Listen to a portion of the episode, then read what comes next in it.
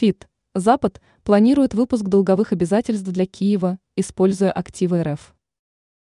Британское информационное издание Financial Times объявило о том, что Запад планирует заняться выпуском долговых обязательств для Киева.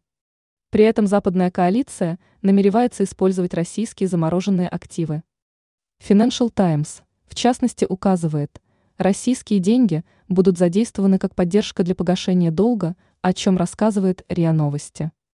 Акцентируется, что в своих утверждениях газета ссылается на неназванные источники. Планы Запада.